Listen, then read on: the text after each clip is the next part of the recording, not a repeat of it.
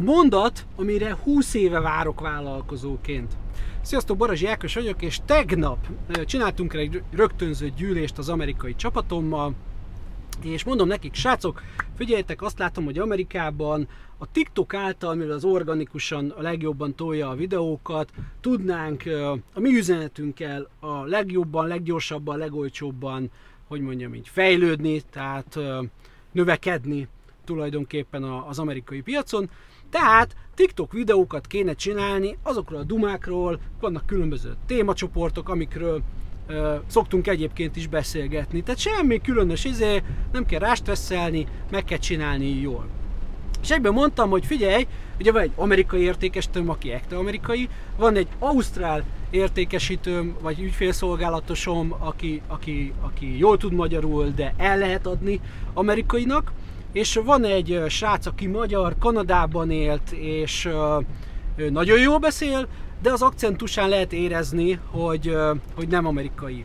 És mivel még nem tudom, nem tudom, nem tapasztaltam ki, hogy Amerikában mennyire lenne ez jó nekünk, hogyha, mint amerikai cégként, akcentussal nyomunk tartalmakat, nem biztos, hogy jó, az sem biztos, hogy rossz, tehát nem tudom, ezért egy picit óvatosabban álltam hozzá, és azt mondtam, hogy figyelj Ádám, ö, ö, ö, most itt ebben a körben nem gondoltam rád, ő még nem tudja, hogy viszont szántam neki valami teljesen mást, úgyhogy, úgyhogy légy, csináljátok meg ti ketten ezt a videót, aztán nézzük meg, hogy mi történik.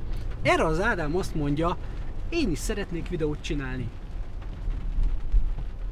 Ez az a mondat, amire 20 éve most így hirtelen nem emlékszem, hogy ez, ez eljutott volna hozzám, ezt úgy mondják szaknyelven, hogy amikor egy munkatárs nyúl a feladatért.